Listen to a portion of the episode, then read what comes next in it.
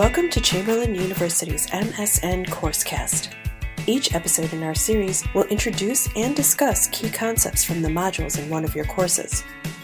These episodes are intended to enhance your learning when you're on the go, so feel free to listen to them anytime and anywhere.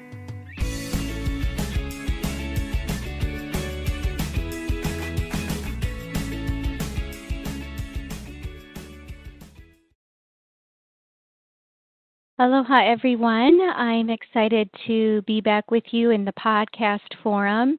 I remember in 518, I visited with Dr. Allison Sabin, and we're so lucky we have her back again today with us in our first podcast for NR 520, where we're going to be discussing some common pitfalls in the scholarly project and how to avoid them.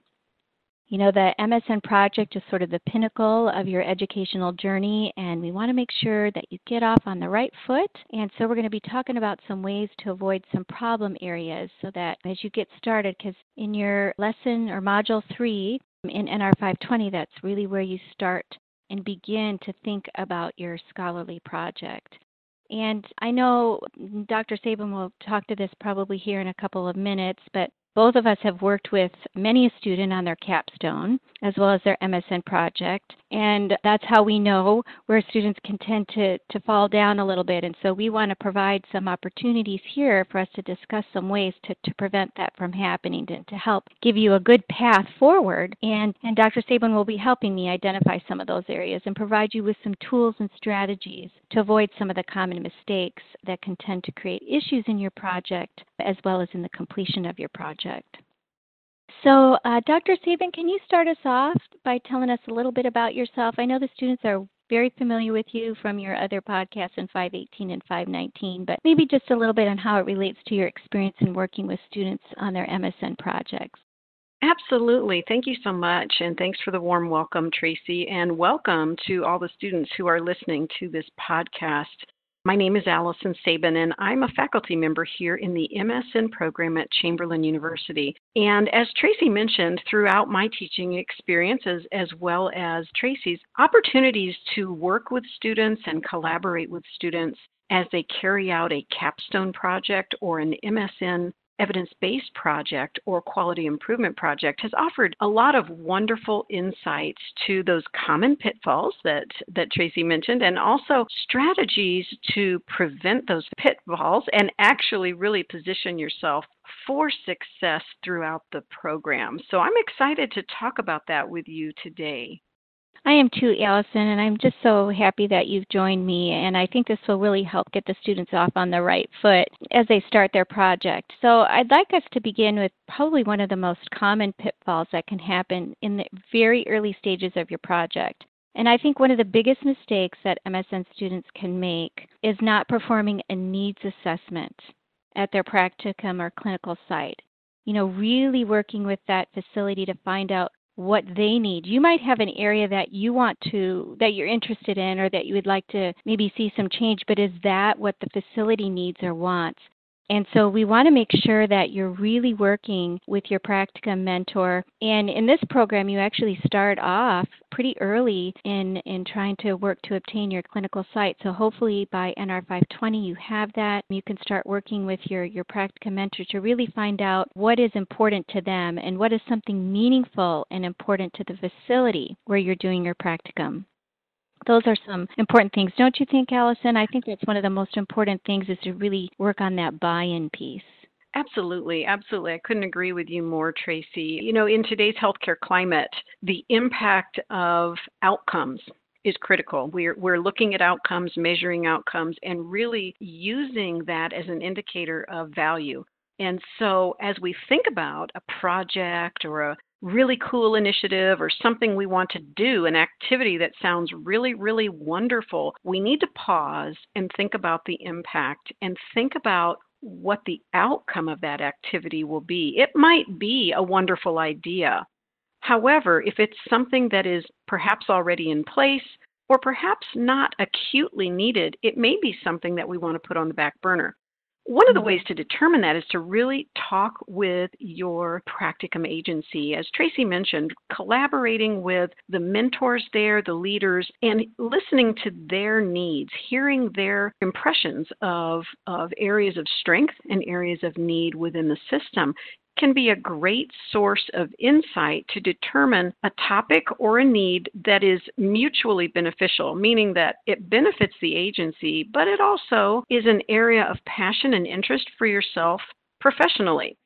So mm-hmm. thinking about that climate that we that we currently practice in where where outcomes really drive all we do I think it also speaks, Tracy, to efficient use of resources. When we get right down to it, we're not talking about just how we spend our money, but how we spend our time. And mm-hmm. so when we when we want to uh, embark on a project, whether that's a quality improvement project or an evidence-based practice project or whatever the case may be, we want to make sure we're being good stewards of our time and of the time for those leaders. So, collaborating with those stakeholders to not only identify a need that is mutually beneficial, but also to think about how it can optimize efficient use of resources will really make a difference.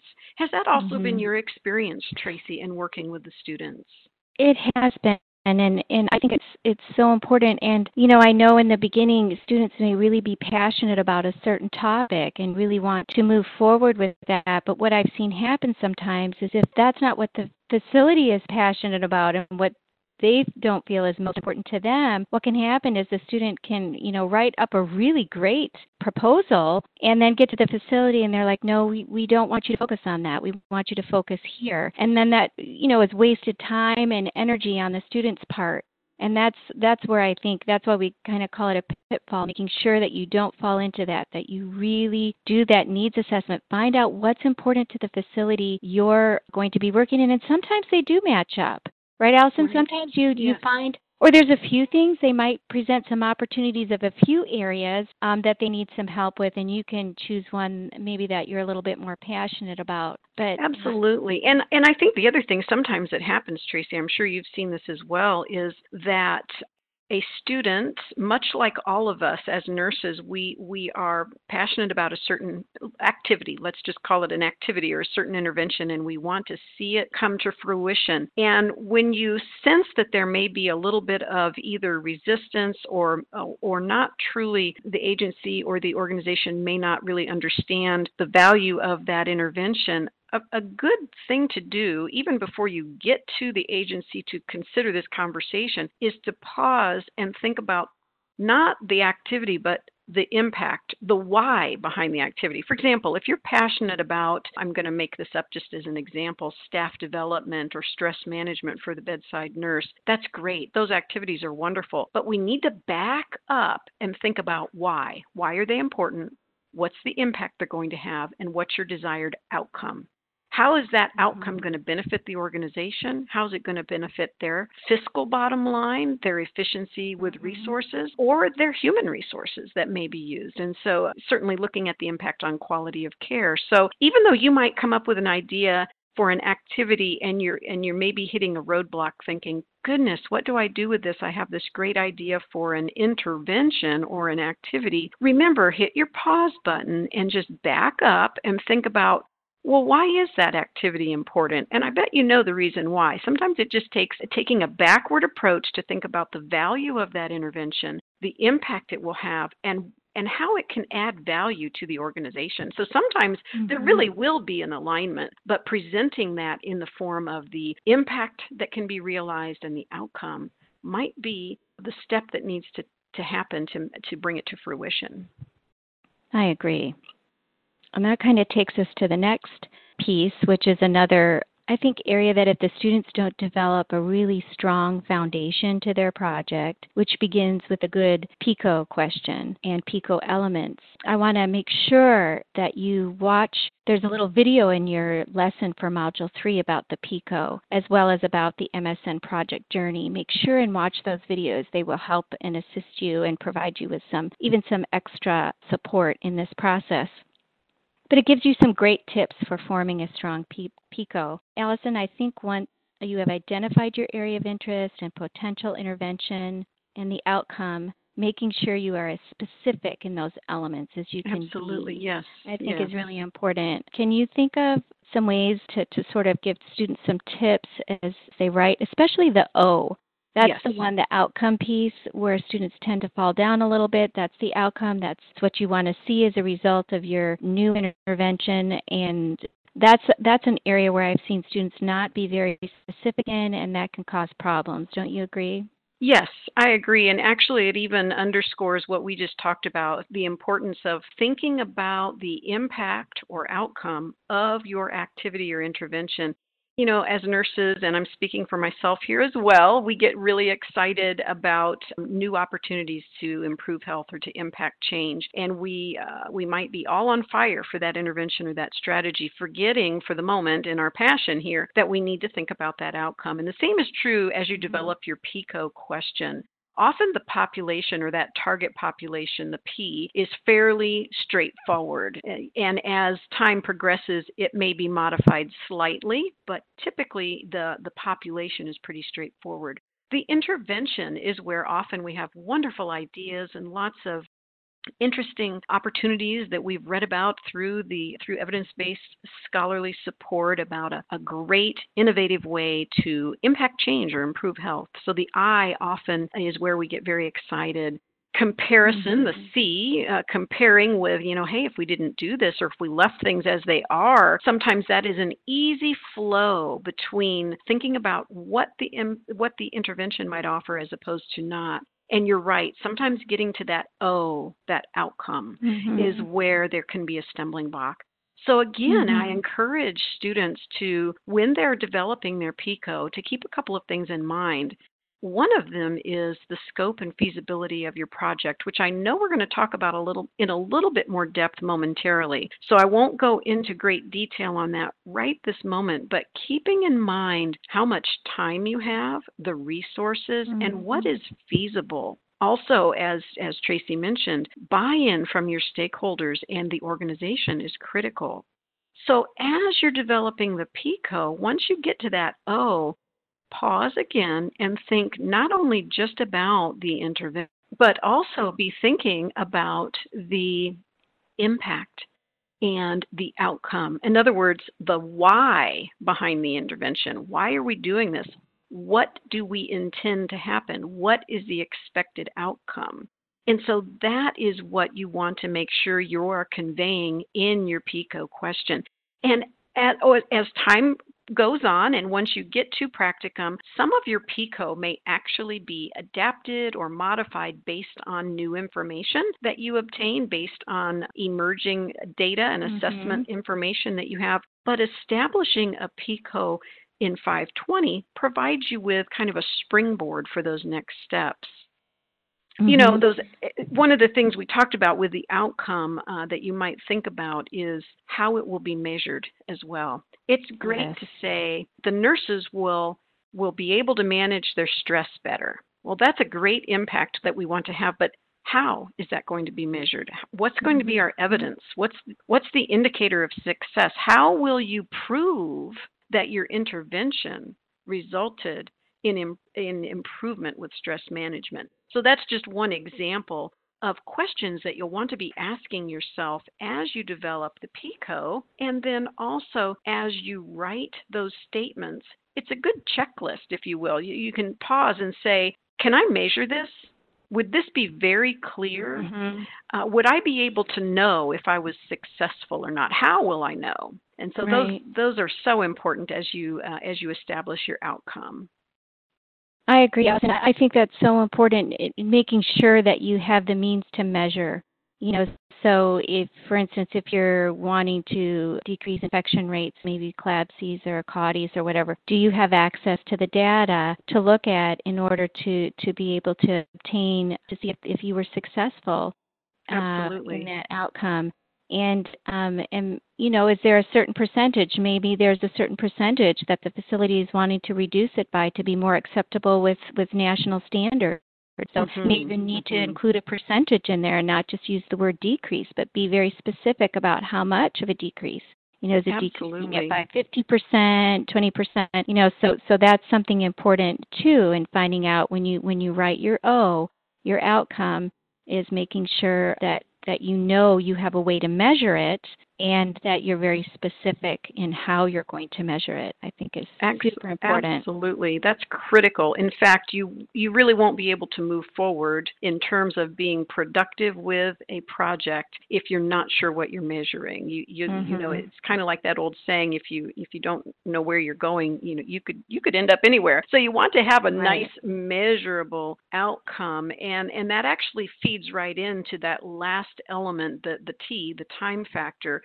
Mm-hmm. Your outcome statement needs to be not only measurable but time specific. And, and, and as Tracy pointed out, you want to be very specific with how it will be measured and the extent of decrease, for example, 15%, 20%, whatever the case might be, mm-hmm. and also the time frame within which it will be measured. And here's where you need to be very careful to be feasible.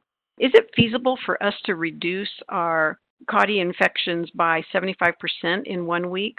Probably not mm-hmm. but we mm-hmm. you know you want to think about what is feasible in terms of a measure in terms of a measurable decrease and also the time frame that is feasible to achieve that one of the things that is helpful for students as you're writing your PICO and establishing an outcome and this becomes more critical once you are actually in practicum, not necessarily for the early stages, but identifying the benchmark. If your mm-hmm. current benchmark is 8%, for example, and you want to reduce that rate by 10%, you know, being able to calculate often as you're writing your outcome, you may write a wonderful measurable outcome and it's time specific, but unless we know the starting point, that where did we start, right. then it's very difficult to measure. So you'll be learning more about that in the future classes, but having that information now as you develop your PICO will really position you for success. I agree, Allison, and that kind of leads us into our final area that we want to talk about, and that is, and you did touch on it some more, or you did touch on it a little bit previously, but the feasibility and scope, and make sure you know going in. And it depends on what track you're in. So, some of you listening to this podcast may be in the, the MSN generalist track. So you have one practicum that you're completing at the end of your educational journey. So that's 144 hours of practicum. So that is a scope of eight weeks. And actually, Allison, in thinking about it, probably that even shortens maybe to six to seven weeks because you need a couple of weeks to be able to write up your results that evaluate and then write up your results. So right, think about right. it as you know you you have about a short time period. So you don't want to choose something as Allison mentioned, you know that may need more time. If you if you have data that needs 3 months, you know your your time frame is a 3 month time period, that wouldn't work. However, However, if you're in the MSN generalist track, however, if you're in the clinical nurse leader, if you're in the clinical nurse leader option, you're taking two extra practicums on top of that. So it's actually three practicums, so 432 hours.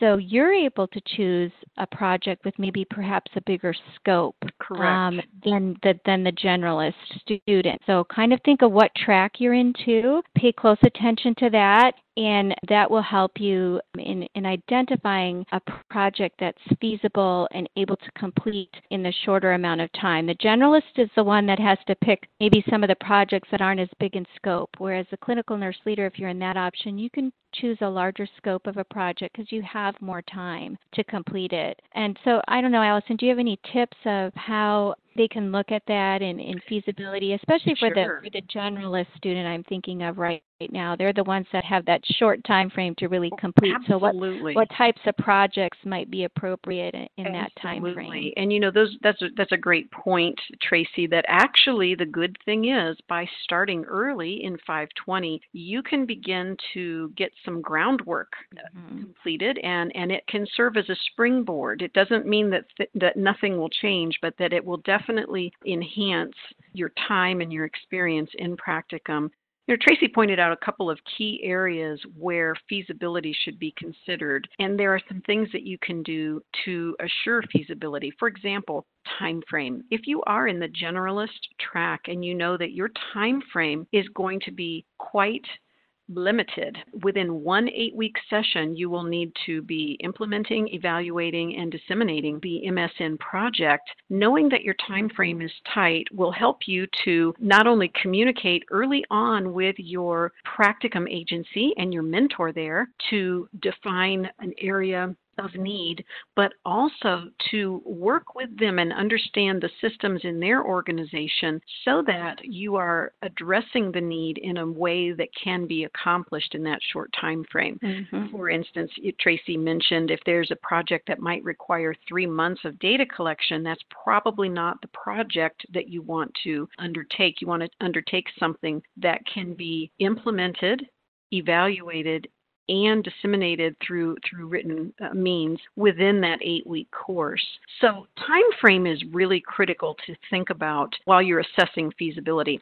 The other thing to think about is available resources. There are some wonderful ideas for projects that would be extremely valuable to patients, organizations, the nursing profession, and other healthcare professionals. However, the time and expense, the resources in terms of financial, material, human mm-hmm. resources might be prohibitive for this type of situation. Now, it's not something that you just put by the wayside. It might be an idea to share with the organization and carry out in a later uh, time frame, perhaps if it is an agency where you are employed, or to suggest for their team to carry out. But you want to be aware of the resources that you have. So as you're talking with your mentor, you might want to talk about things such as financial resources, staff that might be available, and material resources that might be needed for the project. In some cases, the financial need may be quite limited. For example, if metrics are already being assessed and analyzed with information systems, you may not have the need,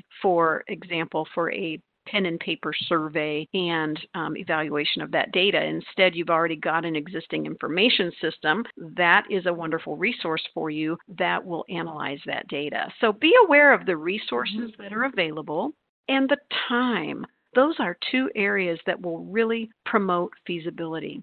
The other issue that Tracy mentioned is scope. And in some ways, this is similar to feasibility, but the scope of the project really speaks to the depth and breadth of the initiative. For example, if I work at the CDC and I'm undertaking a national initiative, then that is a very large scope. That would certainly mm-hmm. not be something that I could accomplish in a short time frame. However, if I'm working with a particular healthcare system or a particular community or a particular unit within a healthcare system, those provide perhaps a more narrow scope so that my project becomes doable within the time constraints of the program. And I think that's so important.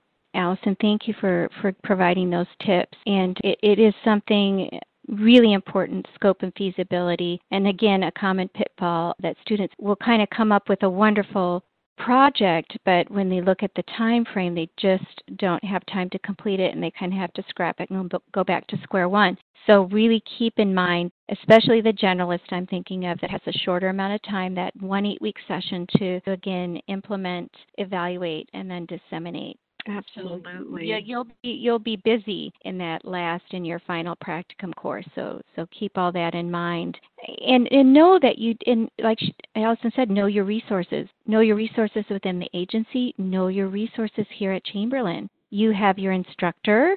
You have your personal faculty mentor in your co create space. They're there to support you in this process as well and to help guide you. And so that's a really important piece. And then also the librarian. Remember, your librarian is there to support you as well in helping find the articles that maybe you need to support the evidence for your change, to find the support evidence to support your change. And all of that's really important. So know that you have supports within Chamberlain, know where your supports are. You have your mentor at your practicum site and then what resources are available to you there at the site as well. So that's, that's, so true. Mm-hmm. Mm-hmm. Those are important, and keeping the lines of communication open with those individuals yes. who are invested in your success, your mm-hmm. faculty, your your personal faculty mentor, and certainly your mentor at the practicum site. Um, even if you think that a question might be maybe feel a little awkward to ask, never be afraid to ask those questions because often those questions have us stop and think, and there might be an innovative way to tackle something that hasn't been thought of before. So ask the questions, keep your notes, and don't be discouraged if your PICO does indeed modify or mm, adapt mm-hmm. over time. And in fact, you you kind of expect that to happen. Yeah, you do. Um, because it will clarify the process and it will position you for success once practicum occurs. And so this is just a first step, but know that it's a really important first step.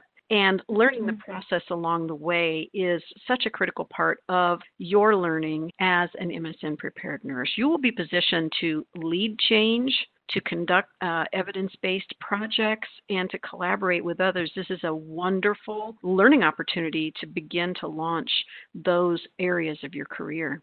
That's right. And, and like Allison mentioned, this process, it's learning the process. So, you know, maybe you had something that you're more passionate about or that you would, that is a bigger scope than what you can do in eight weeks. Once you've learned the process and you've implemented and evaluated and disseminated, you can go and do that process again with another area of interest or another perhaps change project that you would like to, to do on your own because you've learned how to do it through your educational journey here with us. And again, right, we're here to support you. That's what this podcast is all about. We really wanted to provide some tips things that are important to, to pay attention to so you can avoid some of the common pitfalls that both uh, Dr. Sabin and I have seen over the course of our career as, as educators and seeing students make those mistakes. So we hope that by sharing them with you, you can avoid them and really get off on a great start with your MSN project. And I would just like to take a moment to thank you, Allison, for assisting and helping me today and supporting our students. And we really hope that all of you enjoyed this podcast, and we look forward to seeing some great projects come out of the MSN Accelerated track. Absolutely. Thanks so much for having me, Tracy. It's always a pleasure, and I wish you all the best of luck as you continue. Good luck, students, and make sure to reach out to your supports if you need help.